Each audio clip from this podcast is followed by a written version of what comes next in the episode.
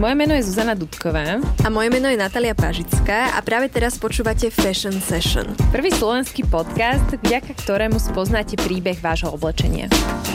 Spolu s nami odhalte kde, ako a kto naše a vaše oblečenie vyrába. S Fashion Session sa môžeš rozhodnúť, či chceš byť súčasťou problému alebo súčasťou riešenia. Tak poďme na to. Čaute kamoši! Ahojte! Dnes tu máme opäť skvelú hostku. Tematicky bude tento diel nadvezovať na ten predchádzajúci a teda na epizódu číslo 27.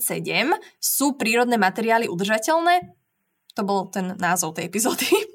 A v tejto epizódke sme sa bavili o tom, o paradoxe, že veľa ľudí si často spája slovo prírodné automaticky s udržateľnosťou, aj keď to tak dnes vôbec vo väčšine prípadov nie je.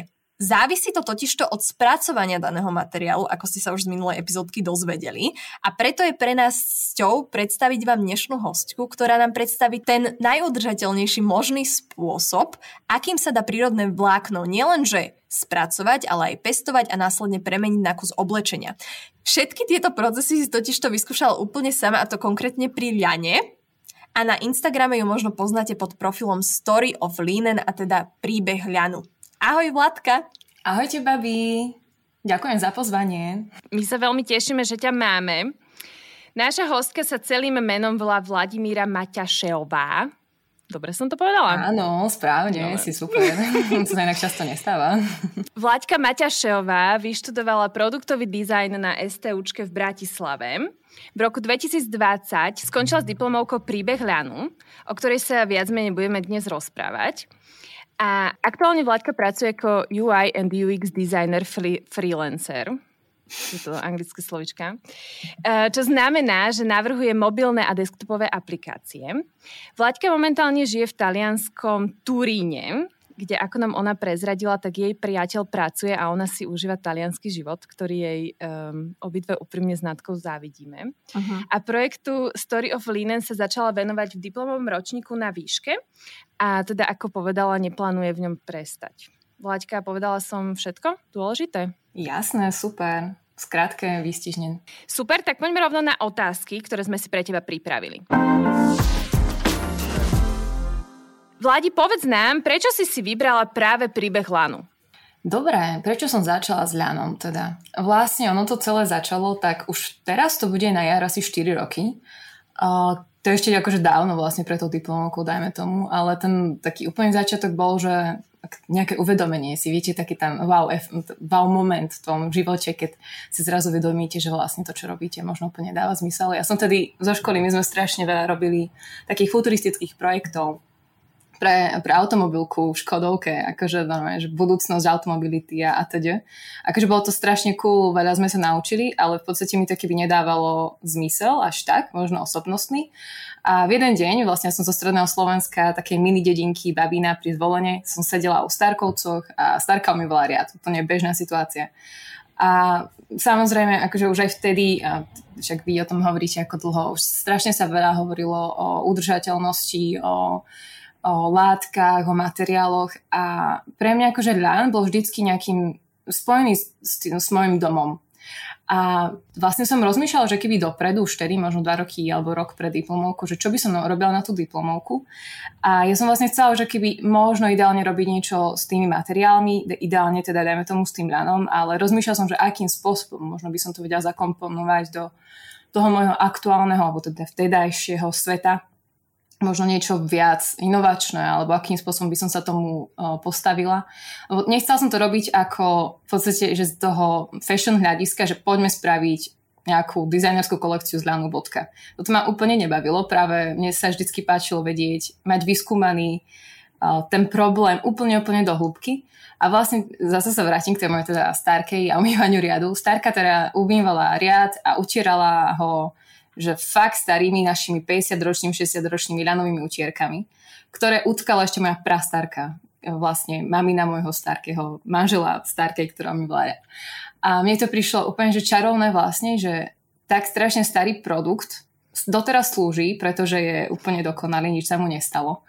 A je to, to bol ten, pre mňa ten znak tej skutočnej udržateľnosti a transparentnosti, pretože tá transparentnosť ja si ju v tomto zmysle vykladám tak, že tým, že sme poznali celý ten príbeh tej utierky, že sme presne vedeli, že naša prastarka vlastne zasadila ľan vedľa nášho domu alebo za dedinou, um, extrahovala z neho vlákno, spriadla ho, utkala a potom z neho spravila napríklad tieto utierky, tak kvôli tomu vlastne my ich vieme doteraz využiť a chceme ich hlavne využívať, nechceme ich zahodiť, pretože by nám to ani nedalo vlastne ich zahodiť. Viem, určite som si istá, že prejdú na maminu, potom na mňa.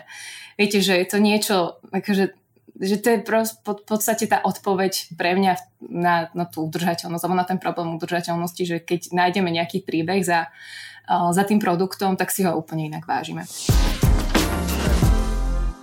To bol taký ten prvotný moment, kedy som si povedala, že OK, mohla by som ísť akože na to nejako takto, že zobrať tú moju prastarku do toho stredu a vlastne odraziť sa od nej.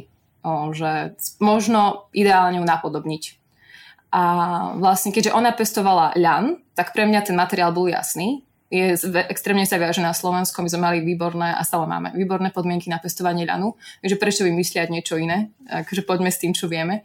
Takže takto to celé vlastne začalo. Bolo to veľmi jednoduché vlastne. Iba som zobrala moju tradíciu, rodinu a pretavila som ju do súčasnosti. To je tak krásne, ja mám úplne zimom riavky. A ja, ja som to akurát chcela povedať, že jak si, jak si začala rozprávať, tak mnou začali úplne také zimom riavky prechádzať, je, že wow. No, úplne, úplne si nám to práve predala. Perfektné. A tomuto celému si sa teda ty venovala aj v tvojej diplomovej práci, hej? Áno, presne tak. Vlastne toto to bol ten spúšťač.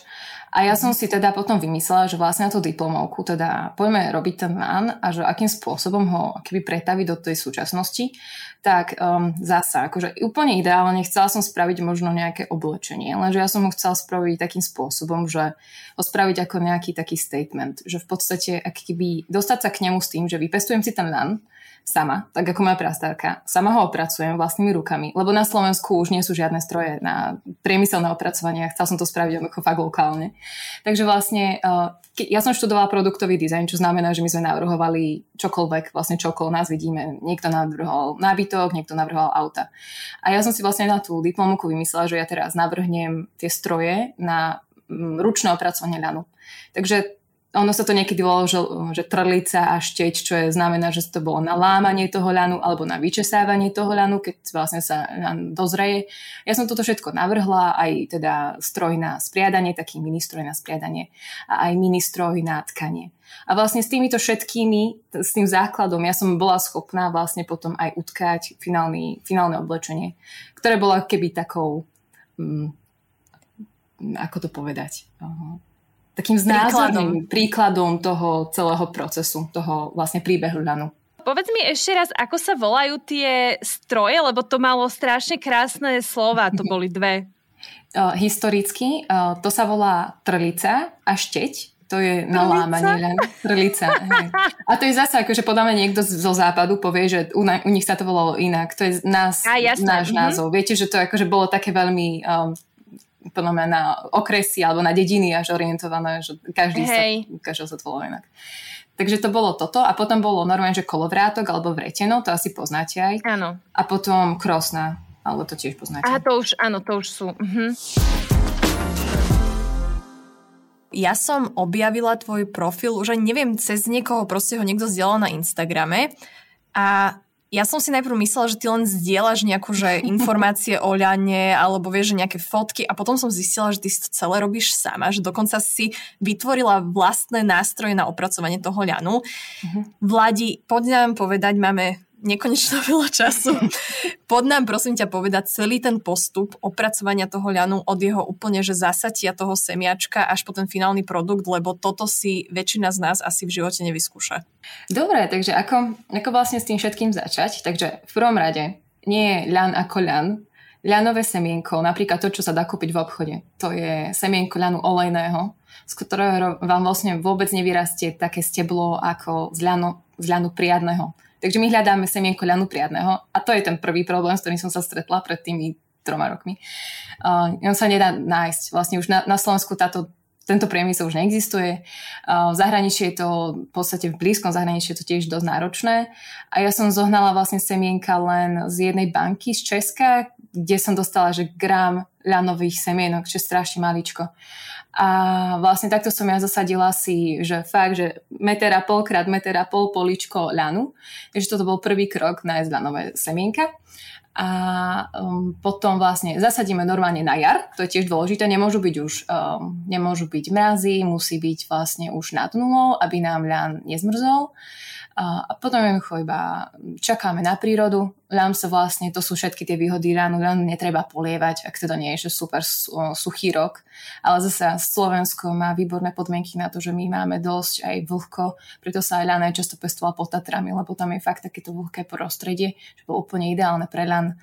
A, takže vlastne potom sa iba kvázi čaká približne tak 100 dní, kým ľan vyrastie a objavia sa na ňom také krásne modré kvietky. Vy ste spomínali v epizóde s ovečkami a s, alpakmi, s alpakami, že aké sú to krásne zvieratka. Tak akože pri je to úplne až nie také, také dokonalé, hej, že oni sa na vás nebudú usmievať ako vlna v takomto, takomto stave. Ale má krásne modré kvietky, vlastne keď kvitne, tak to je taký akože že najviac fotogenický bod. A potom vlastne z tých kvietkov sa vytvoria tobolky v ktorých sa keby dozrejú semienka. A v tomto čase, keď je lán taký žlto-zelený, tak sa vytrháva. Normálne ručne sa musí trhať. Uh, a vy ste spomenuli, že sa strihá minulé pozíde, on sa trhá. Mal by sa trhať, lebo vlastne ešte aj v tej, tom korení ideálne je vlákno, ktoré sa použije. Tým, že vlastne že to je taký drahý materiál s tým ručným opracovaním, tak úplne ideálne treba využiť že čo najviac cestonky. Takže vlastne aj ešte aj v korení sa dá nájsť trošku vlákna.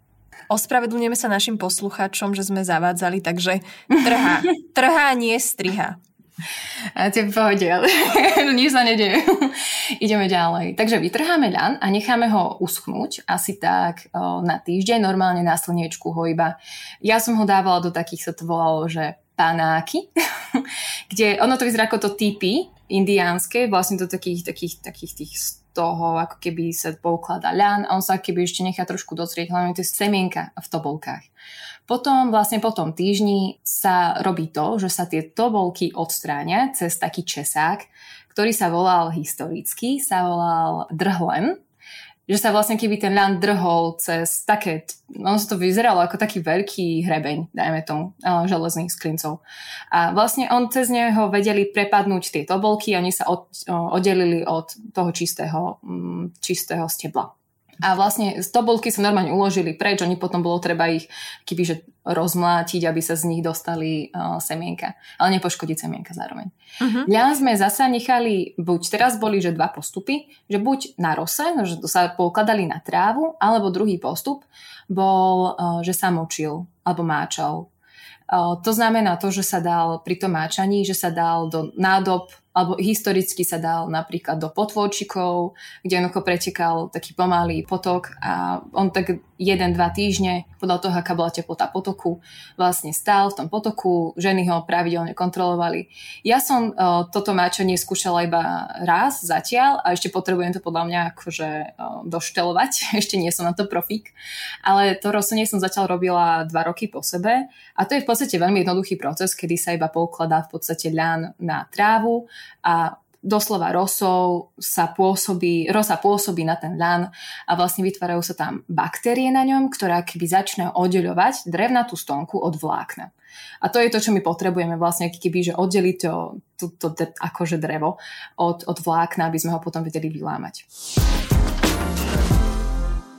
Takže toto tak, to rosenie trvalo tiež dva týždne približne. Treba to kontrolovať, vlastne to vlákno ľanu sa môže potrhať keby a tým sa zničiť tá kvalita. Takže bolo to treba fakt akože pravidelne kontrolovať, či náhodou nie sme už za tým bodom, čo potrebujeme. Po tých dvoch týždňoch sa znova usušil, aby bol poriadne preschnutý, iba vtedy sa dal v podstate dobre lámať. Preschnutý ľan išiel potom na tú trlicu, historický názov. A toto bol prvý produkt, ktorý som, ale vlastne ešte aj, nie, aj to, ako som spomínala, to če, vyčesávanie to boliek, tak to bol tiež produkt, ktorý som robila. Ale hlavne, ten úplne, že fakt dôležitý, bol, bola tá trelica, pretože to bol produkt, ani ktorý sa už v podstate dnes ani nedá zohnať, ani taký, že historicky. Ten produkt slúži na to, že my to vysušené lanové, lanové steblo potrebujeme zlomiť aby sa z neho začalo keby ukazovať sa nám uh, vlákno čisté. My potrebujeme vylámať jednoducho drevnatú stopku a dostať iba ľanové vlákno.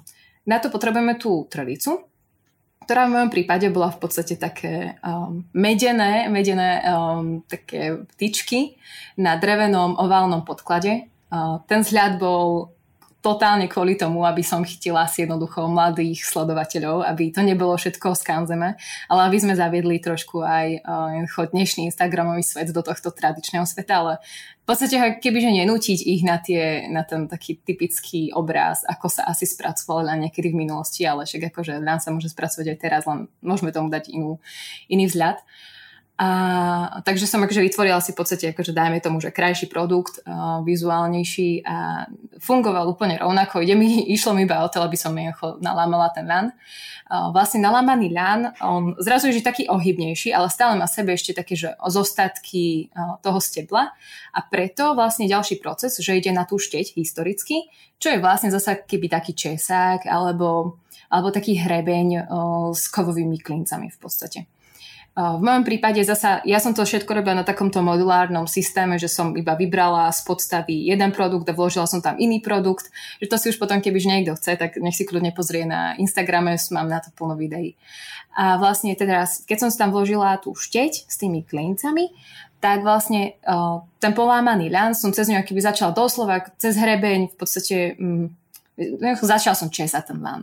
A vlastne po tomto procese ja som už mala v rukách to čisté, krásne lanové vlákno, ktoré sa v tomto momente podobá na také blondiavé vlasy. Keď bol ľan rosený, tak bol trošku taký šečí. Keď sa máčal, tak bol vlečí. A záležalo aj o tom, že čo vlastne napríklad v minulosti tie ženy chceli z neho robiť ako za oblečenie, alebo či ho chceli robiť na obrusy, alebo na, nejako dalo sa aj tá farba kombinovať medzi sebou. E, akože samozrejme ideál asi bol vždycky ten taký biely, biely lám. Už sme ho už mali v tomto momente ruke vyčesaný a ďalej sa išlo na pradenie.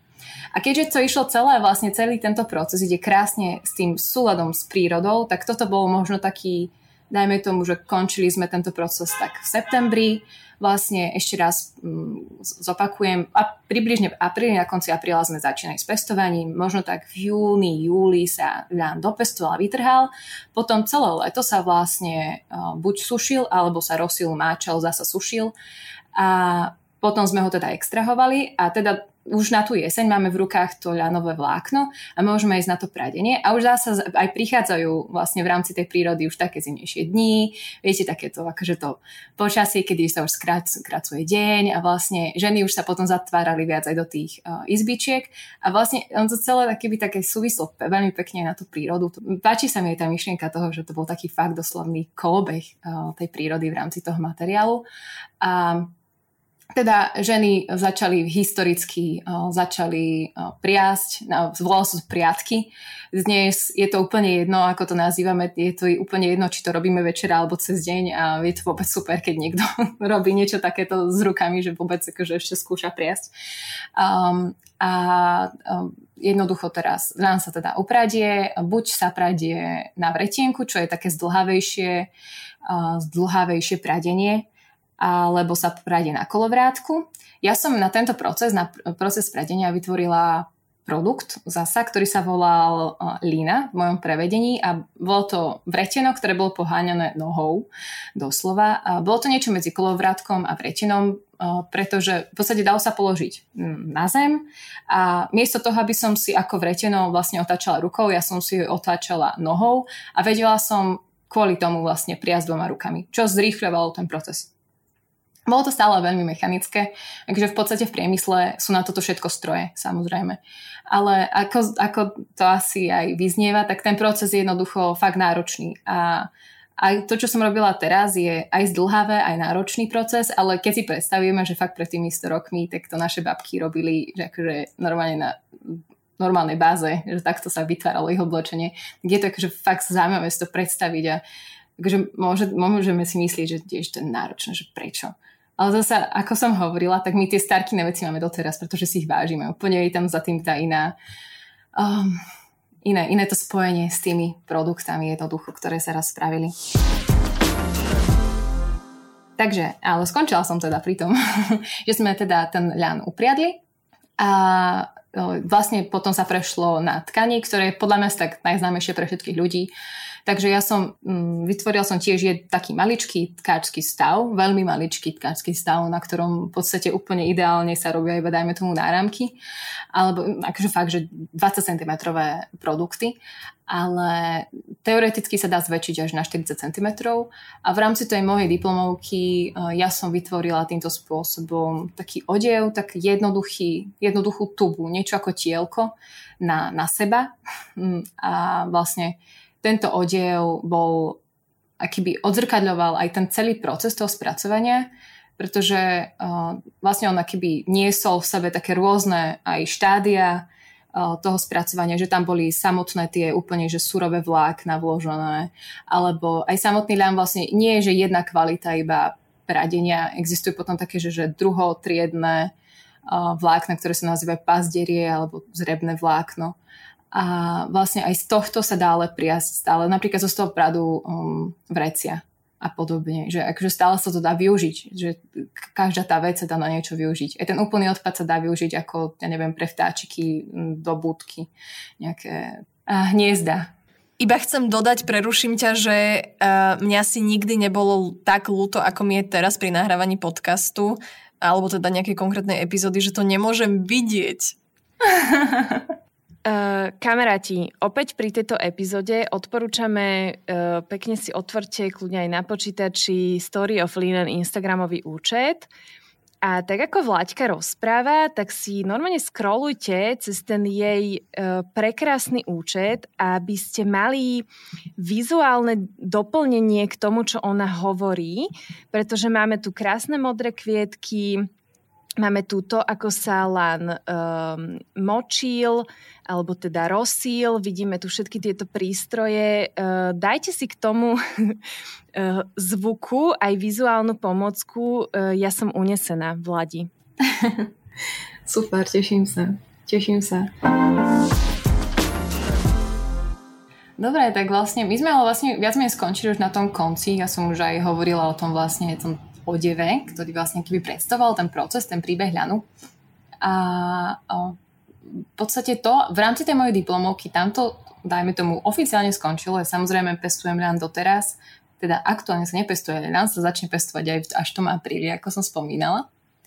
Ale um, proces v podstate pre, prebieha doteraz, v podstate stále sa to napríklad priazť alebo tkať, takže tieto výrobky s tým experimentujem stále, takže neskončil to teda iba tou diplomovkou. Ale ešte tak pre zaujímavosť možno, tak ten odev, čo som spomínala, tak aby ste možno mali vôbec nejakú predstavu. Je to tiež teda na tom Instagrame, ale vlastne napríklad vyrobiť takú jednoduchú tubu, ktorú sa viete dať na seba, tak trvalo spraviť 76 hodín. Čo akože je v podstate šialené číslo. A ešte wow. tam, nie sú, tam nie je zarátané, že rešerš, alebo viete, takéto vymýšľanie, že ako spraviť tie produkty, alebo vôbec výroba tých produktov. Je to čisto iba hodnota, alebo teda číslo, koľko to trvalo, tie samotné procesy. Takže vlastne dnes, keby že sa pozriete, um, ako sa vyrába um, hociaké tričko, tak dajme tomu, že keby že ho idete spraviť ručne, tak toto je to číslo. Keby že máte všetky produkty zakúpené už a keď si už spomenula slovo hodnota, tak toto má nevyčísliteľnú hodnotu. Je to tak, no. Je to tak. Vláďka, ty si to už troška naťukla, ale mňa veľmi zaujíma vlastne to pestovanie a spracovanie lanu na Slovensku versus v zahraničí. Ty si povedala, že na Slovensku, aj keď máme na to úplne ideálne podmienky, sa teraz veľmi veľa ľanu nepestuje, ak vôbec nejaký. Ale vieš nám dať troška taký vhľad do toho, že ako to pestovanie a spracovanie lanu funguje, nefunguje, ako by to mohlo fungovať? Jasné, jasné. Akože v podstate my sme boli Slovensko v minulosti, v minulom storočí, ešte do 80 90 rokov, my sme si vedeli spraviť všetko totálne u nás iba na Slovensku.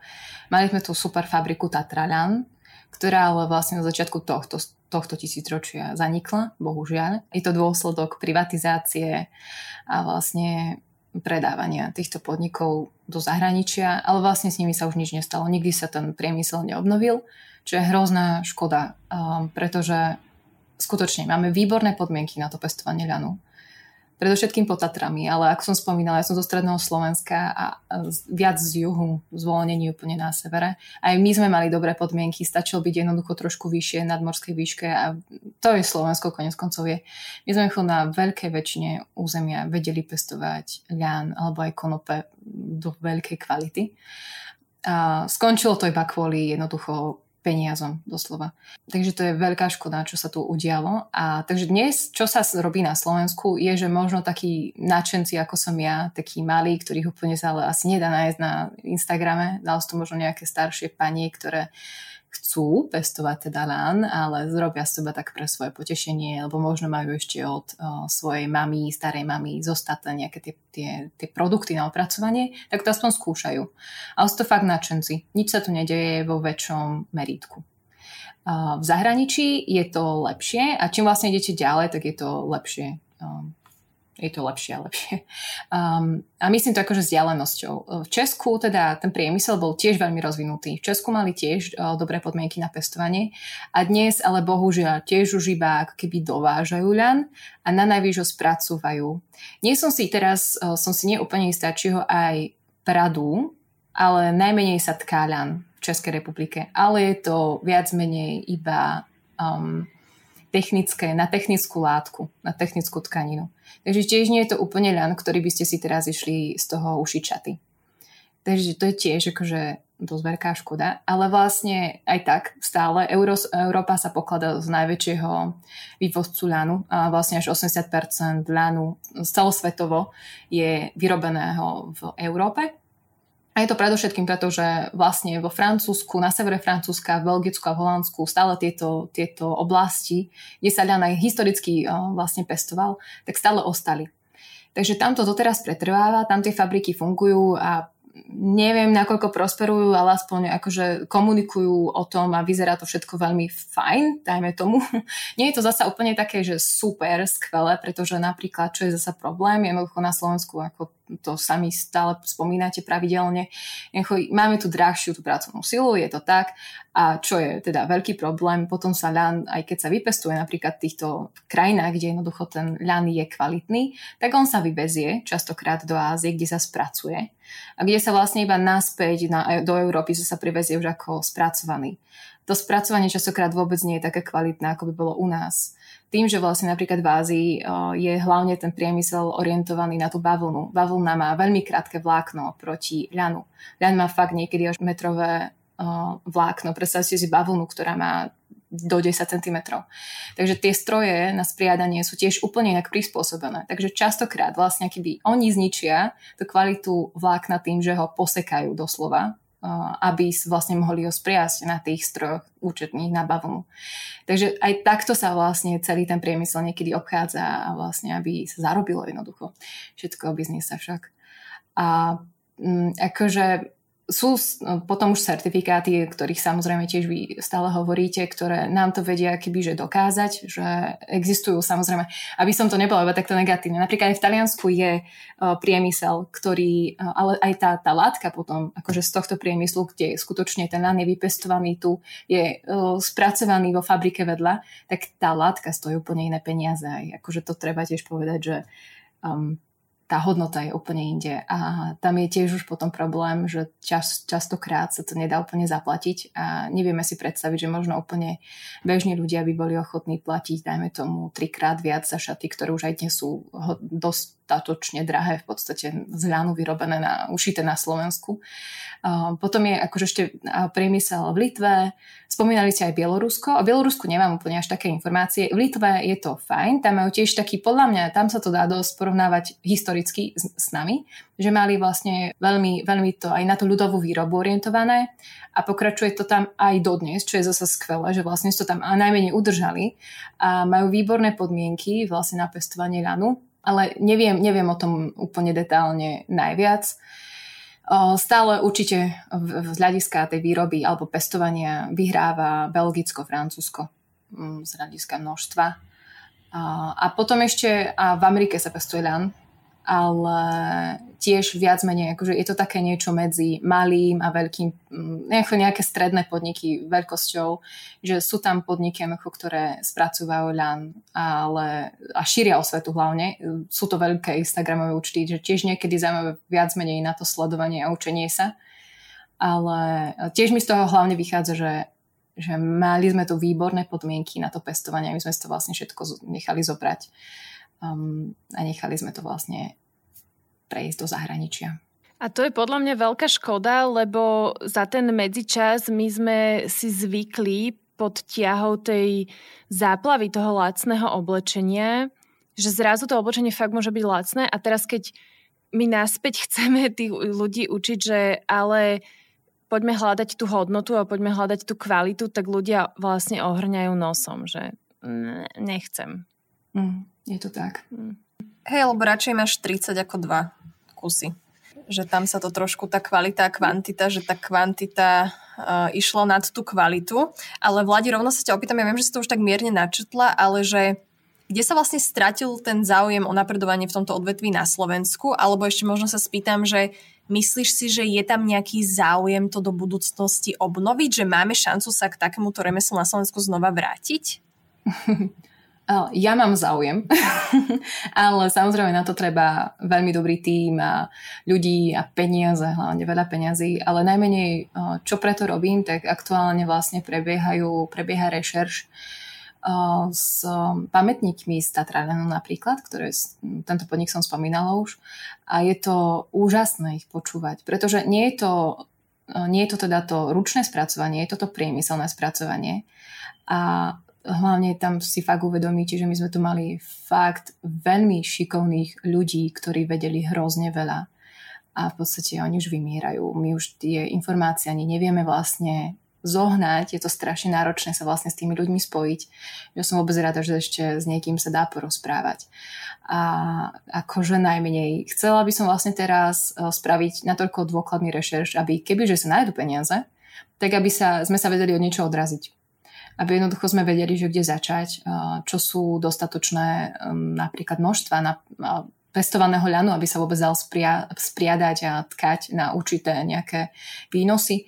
Pretože akože bohužiaľ je to všetko o biznise a teda tvoja prvá otázka, že prečo to skončilo, no je to jednoducho kvôli peniazom. Um, ako som sa dozvedela, tak podnik prechádzal problémami, začalo to, dajme tomu, prvou, druhou svetovou vojnou, kedy jednoducho um, neboli také obraty a potom prichádzali nejaké nové materiály, plasty samozrejme, e, ktoré ľudia videli, alebo teda vtedajší pracovníci alebo majiteľia továrni videli, že by mohli ich nejako vyťahnuť z krízy, ale samozrejme, viete, to väčšinou trvalo tak rok a potom vlastne sa zabudlo na to, že by sa um, že by sa mali vrátiť k tej pôvodnej surovine, ktorej dôsledne, um, dôsledne rozumeli. Takže to sa nikdy nestalo a už bohužiaľ išlo to iba do krachu. A no, kvôli tomu teda, že sa nikdy nevrátili 100% k tomu uh, spracovaniu ľanu od stonky.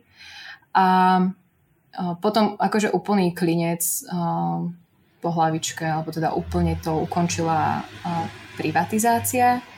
A vlastne vtedy sa podnik presnul do rúk úplne iným majiteľom, ktorí o to nemali záujem, alebo sa potom predal aj do Česka a vlastne v tom momente, keď sa predal do Česka, tak sa aj výroba presunula do Českej republiky a vlastne na Slovensku nezostalo nič. Takže dnes je oficiálne, možno, ne, oficiálne, neoficiálne, 10 zamestnancov v Tatrane, ktorí sú ale um, neprodukujú um, neprodukujú ľan. Akože dnes aj tá továrna Tatra ľanu v podstate nevyzerá ako niečo, čo by malo niečo produkovať. Všetky tie stroje vlastne sú buď predané, ako som sa dozvedel na šrot, pretože predať stroj, ktorý mal neskutočnú hodnotu, bolo výhodnejšie predať ho na šrot, ako ho predať niekomu inému, pretože jednoducho za ten šrot dostali viac peňazí, čo je neskutočné. A akože mne to strašne trhá um, žili.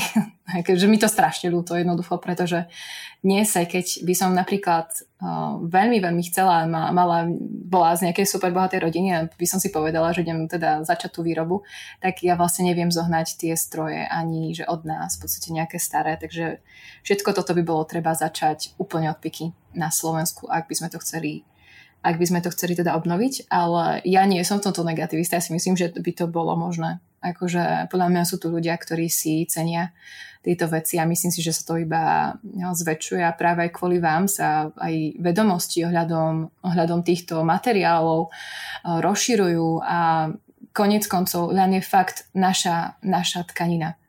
Um, nie je to niečo, že by sme išli teraz pestovať bavlnu, ktorá sa k nám jednoducho od našich podmienok nehodí. Uh, ľan je úplne fakt perfektná pre nás, uh, pre našu krajinu. Takže nie je to, že by sme si išli vymýšľať jednoducho niečo úplne, nie, niečo neznáme. V podstate by sme sa iba vrátili do toho, čo už, čo už poznáme a čo dôkladne uh, vieme vyprodukovať. Mne to doteraz teda srdce netrhalo, ale Ladi, mám ďalšiu vec, ktorá mi bude srdce trhať. A to je toto od včerajších volebných prieskumov až po, až po nespracovanie lanu na Slovensku. Budem mať veľa takýchto tém, nad ktorými sa môžem zamýšľať a ktoré mi budú lámať srdce. Ale ešte chcem povedať uh, to, čo si teraz spomenula, že presne, že my vyvíjame stále tie nové materiály, miesto toho, aby sme sa vracali k tým, ktoré už máme overené a ktoré vieme, že fungujú a že na ne netreba veľa rôznych toxických chemikálií na spracovanie a tak ďalej. A ten priemysel tu už raz bol, takže o mnoho ľahšie by sa nám asi asi povstal by v zmrtvých ľahšie, ako keď tu vyvinieme niečo úplne nové, že bola som raz na jednej prednáške, tam presne jeden pán povedal, on, povedal, on bol z LVMH, a teda oni zastupujú tieto luxusné značky a on presne spomenul, že na čo vyvíjame nové materiály, keď tu máme takúto že klimatickú krízu, environmentálnu, prečo radšej sa nesnažíme z tých materiálov, ktoré momentálne využívame, spraviť tú udržateľnejšiu verziu tých samotných materiálov. Mm, presne tak. A to je podľa mňa message tohto nášho podcastu. Okrem toho, že verím, že ste aj vy, naši posluchači, rozcitení, ak mňa mnou tu prechádzajú všelijaké emócie, teda od slzičiek cez e, zimom riavky až po úplne zviera a hrdlo. Um, ale jedna z message, uh, alebo jedna z, jak sa to povie, zo správ, ktoré vysielame do sveta, je, že e, Vlaďka e, spraví research, e, ona vyspovedá ešte pamätníkov a potom hľadáme investora. Presne tak, môžeme to tu takto oficiálne povedať, takže kebyže náhodou máte navyše nejaké milióny, ozvite sa. Hľada sa investor, vy alebo vaši rodičia, popýtajte sa vo vašom okolí. Vladi, keď si už spomenula ten Tatralian a že teda robíš rozhovory s tými pamätníkmi, ja som to videla aj na tvojom Instagrame, že máš k tomu naozaj kopec materiálu. Prosím, povedz nám nejaké také najzaujímavejšie výcuci, ktoré si si z toho zobrala, alebo že čo nám tá ich generácia a tá ich práca možno, možno môže odovzdať, alebo čím nás môže obohatiť. No, viete čo, je to strašne zaujímavé fakt ich počúvať a vôbec byť s nimi v kontakte. Treba povedať, že tie kontakty je fakt hrozne náročné nájsť. Takže zasa, kebyže poslucháči náhodou niekoho, detko, babka pracovali pre výrobné, pre textilné podniky, ozvite sa mi, veľmi rado sa s nimi porozprávam, veľmi rado zapíšem ich, uh, ich zistenia alebo vôbec ich spomienky, ako fungovali tieto podniky, pretože myslím si, že nielen mne, ale aj nám všetkým to vie pomôcť do budúcna. A je to jednoducho fakt skvelé sa s nimi rozprávať a oni sú hlavne väčšinou krásne nadšení, že ešte niekto o to záujem, že oni sami veľmi verili tomu ľanu a sú veľmi smutní z toho, že vlastne ako to skončilo. Nevedeli to častokrát úplne mm, ovplyvniť. Rozprával som sa teraz s pánom, ktorý bol na dosť vysokej pozícii a sám hovoril, že napríklad okolo tých, polovici 90. rokov sám vlastne ešte s partiou nejakých, nejakého týmu, nejakých svojich spolupracovníkov rozmýšľali o tom, že by znova naštartovali to pestovanie a spracovanie ľanu od stonky, čo znamená vlastne, že ešte takto. V 70. rokoch úplne skončila skončil spracovanie ľanu od stonky, čo znamená, že od 70. rokov na Slovensku sme už museli dovážať aj ten ľan z zahraničia. My sme ho iba priadli, alebo, alebo aj priadli a farbili a tkali. Že vlastne my sme už ani častokrát ani e, vlastne nespracovali tú našu 100% slovenskú tkaninu, čo je tiež už ako škoda. A bolo to už, to bol ten začiatok e, vlastne výroby plastov. Takže to je celé také skombinované vlastne do toho, že nejaké novinky prišli a, a všetci si myslíme, že ideme na tom zarobiť. A, a vlastne konec koncov ten van pretrval až doteraz a je úplne ideálne by bolo, keby že sa k nemu vieme trošku vrátiť. A teda oni sú, oni sú hrozní nadšenci, tak, že keď niekto sa s nimi chce rozprávať o týchto veciach, čo poviem hrozne krásne, že v týchto staršej generácii, ktorá uh, má hrozne veľa čo povedať, tak je ich nádherné počúvať a veľmi radi to povedia, keď už sa konečne k ním dostaneme a keď ich nakontaktujeme ich. Uh, na rozdiel od toho napríklad taká mladšia generácia um, fakt, dajme tomu naši rovesníci plus 10 rokov, tak oni aj keď robia takéto veci, tak čo si myslím, že zase rozdiel proti zahraničiu, u nás sa veľmi ťažké posúvajú informácie medzi sebou, veľmi ťažko, nechceme si ich zdieľať. A toto by som akože viac menej aj chcela dosiahnuť s tým projektom, že aj zdieľať všetky tie informácie, ktoré, ktoré vieme nájsť aktuálne ešte na Slovensku aj od týchto pamätníkov eh, z priemyslu, tak vlastne ich akože veľmi transparentne podať napríklad na tom Instagram alebo na hociakých weboch, to mňa to až tak nezaujíma, že kde, len na, úplne ideálne by som chcela, aby aj ďalší ľudia sa tým inšpirovali a posúvali nejaké svoje projekty ďalej, lebo keď sa aj snažím obrátiť akože s hľadaním na kontakty na nejakých uh, mladších dizajnerov alebo novinárov, ktorí by mohli pomôcť, tak častokrát keby si nechávajú tie kontakty u seba uh-huh. čo mi príde úplne zvrátené. Inak toto je, toto je vo všetkom na Slovensku. Mám pocit, že každý si tak hrábe za to svoje políčko a sa bojí, za to, že sa darí mne, tak sa nemôže aj tebe. Vieš, že sa, ako keby sa to navzájom vylúčovalo. No, to mi, ako mi to fakt ľúto, lebo toto, keď si to porovnám v zahraničí, najmä tomu, že napríklad teraz som v tom Taliansku, tak uh, už aj tie fabriky, ktoré normálne majú Instagramy, akože tu fabrika, ktorá možno bola že menšia ešte ako Tatran, podľa určite menšia ako Tatran, tak ona má v dnešnej dobe, že, že Instagram a normálne sa zdieľa po taliansky a po anglicky príspevky, čo je pre mňa, že úplne magic. Mm, vlastne oni sami píšu napríklad tieto, tieto zahraničné spoločnosti v ich bio popiskoch, že oni veľmi radi naviažu spoluprácu s dizajnérmi, veľmi radi odozdajú svoje, svoje vedomosti, že vlastne už iba v tomto vidím dosť veľký rozdiel medzi nami a zahraničím, že to odozdávanie vedomostí je úplne na inej úrovni a toto by bolo super, kebyže vieme v nás nejako zmeniť. Ale treba povedať, že ja som sa ešte rozprávala aj napríklad ešte s eh, pani, ktorá vlastne pracovala v bavlnárskych závodoch v Leviciach.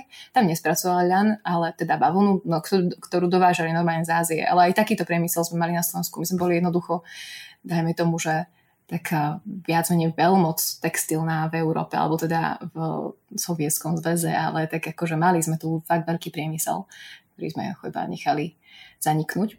A ona akože tiež mi hovorila krásne veci aj o tom, o tom spracovaní e, bavlny a takisto hrozne radi posúvali akékoľvek informácie, ktoré nadobudli v svojom živote. A bolo im to väčšinou hrozne ľúto, že už e, ani to nemajú kom povedať a nikto ich akýby nechce ani počúvať, pretože nikto to nemá záujem viac menej. Ježiš, ja by som ich počúvala. Zo Zuzkou od rána do večera spolu s tebou. A tak uh, teraz tu máme zase automobilový priemysel, tak sa to, sa to, sa to vymenilo. Super. Neboj, o pár rokov budú mladí ľudia zase hľadať tých ľudí, čo pracovali v automobilovom, vieš, keď boli za mladá. Hej, budú chcieť zakladať automobilky? Napríklad. Hm, radšej by som teda tento ľanársky priemysel založila na novo. Čiže hľadáme preživčích a investorov stále. Áno, áno. Potvrdzujem. A zároveň, uh, Vladi, ty práve ideš príkladom aj v tom odovzdávaní informácií, lebo posledná otázka, ktorú na teba mám je, môže si každý z nás vyskúšať vypestovať si lan a utkať si tubu? uh, určite áno. Určite áno. Každý z nás podľa mňa má na to nejaké podmienky. Uh, teda asi taký balkón by sa zišiel, predsa len akože len by chcel slniečko, má rád slniečko. Ale skúšala som vlastne minulý rok pestovanie aj na balkóne a ide to. A viem vám presne napísať aj ako, ale kebyže náhodou máte aj záhradu, tak je to ešte o to lepšie a ja vlastne každú jar posielam maličké balíčky záujemcom o ľanové semienka Janu Priadneho teda. Sú to balíčky, ktoré vám vyndú tak na meter štvorcový, čo je síce maličko, ale viete si to aspoň vyskúšať. Takže ak máte svoju záhradku a chceli by ste to vyskúšať, napíšte mi na Instagram a, a pošlem vám ich veľmi rada. Vladi, ty si úžasná. A to sú tvoje? To sú z tých semiačok? Z tvojho? Um, to sú tvoje? Wow. Áno, to sú už vypestované, už vlastne už raz vyrastené v našej, na slovenskej zemi. Takže hej, áno, je to slovenský lán už No ale čo, ak nemáme tie prístroje na to spracovanie? No, No, tak to akože potom prídeme na ten workshop, ktorý raz bude. Uh-huh. Ale v podstate akože veľmi, veľmi, veľmi experimentálne. Dá sa to, v podstate lán sa dá nalámať aj ručne. Akože keď nemáme fakt nič, tak o, dá sa nalámať teda v rukách, ako keby, že normálne, že ho lámete. Vyčesať normálne na hrebení, dajme tomu. A spriasť. O, našťastie to vretienko veľmi jednoduchý nástroj. Takže na tom dokonca mám ešte aj nejaký tutoriál spravený, že ako si vytvoriť vlastné vretienko. Ale a také krosienka tiež z kartónu sa dá spraviť hocičo. Takže nie je to nejaký, že kebyže chcete, tak dá sa všetko. Ale ono je akože už vôbec akože vidieť, ako rastie ľan a vlastne, že to je materiál, z ktorého raz tričko, je už aj to pekné vidieť, že keby si poviete, že tam to skončí, nechám si už usušený ľan a budem sa na neho pozerať, tak aj to je poviem super. No, takže ako sa hovorí, keď sa chce, tak sa dá. Áno. a podľa mňa s týmito slovami by sme mohli aj túto epizódu ukončiť. Neradi, ale už, už nastal čas. Vladi, ďakujeme ti za všetko, čo si nám odovzdala. Ja som naozaj um, bez slov a dojatá. My sme. Ďakujeme ti, ďakujeme ti za všetko, čo robíš pre ľan a slovenský ľan. Ďakujem, Babi, že ste sa ma teda takto vyspovedali. Uh, ja ďakujem aj vlastne za tento priestor, pretože to je predsa len uh, super, že vôbec odprezentovať ten projekt viacerým ľuďom, ktorí sa môžu takto dozvedieť, že vôbec ako to naše oblečenie dom to prípade ľanové, ale vieme si predstaviť za, tom, že, e, za tým, že bavlna nie je až tak strašne ďaleko od toho. Teda ako to naše oblečenie skutočne vzniká hmm. po kroku. Tešíme sa hrozne moc, ďakujeme ti. Kamaráti, ďakujeme, že ste si dnes opäť vypočuli podcast Fashion Session. Vezmite si to, čo sa vám páčilo a ostatné nechajte tak.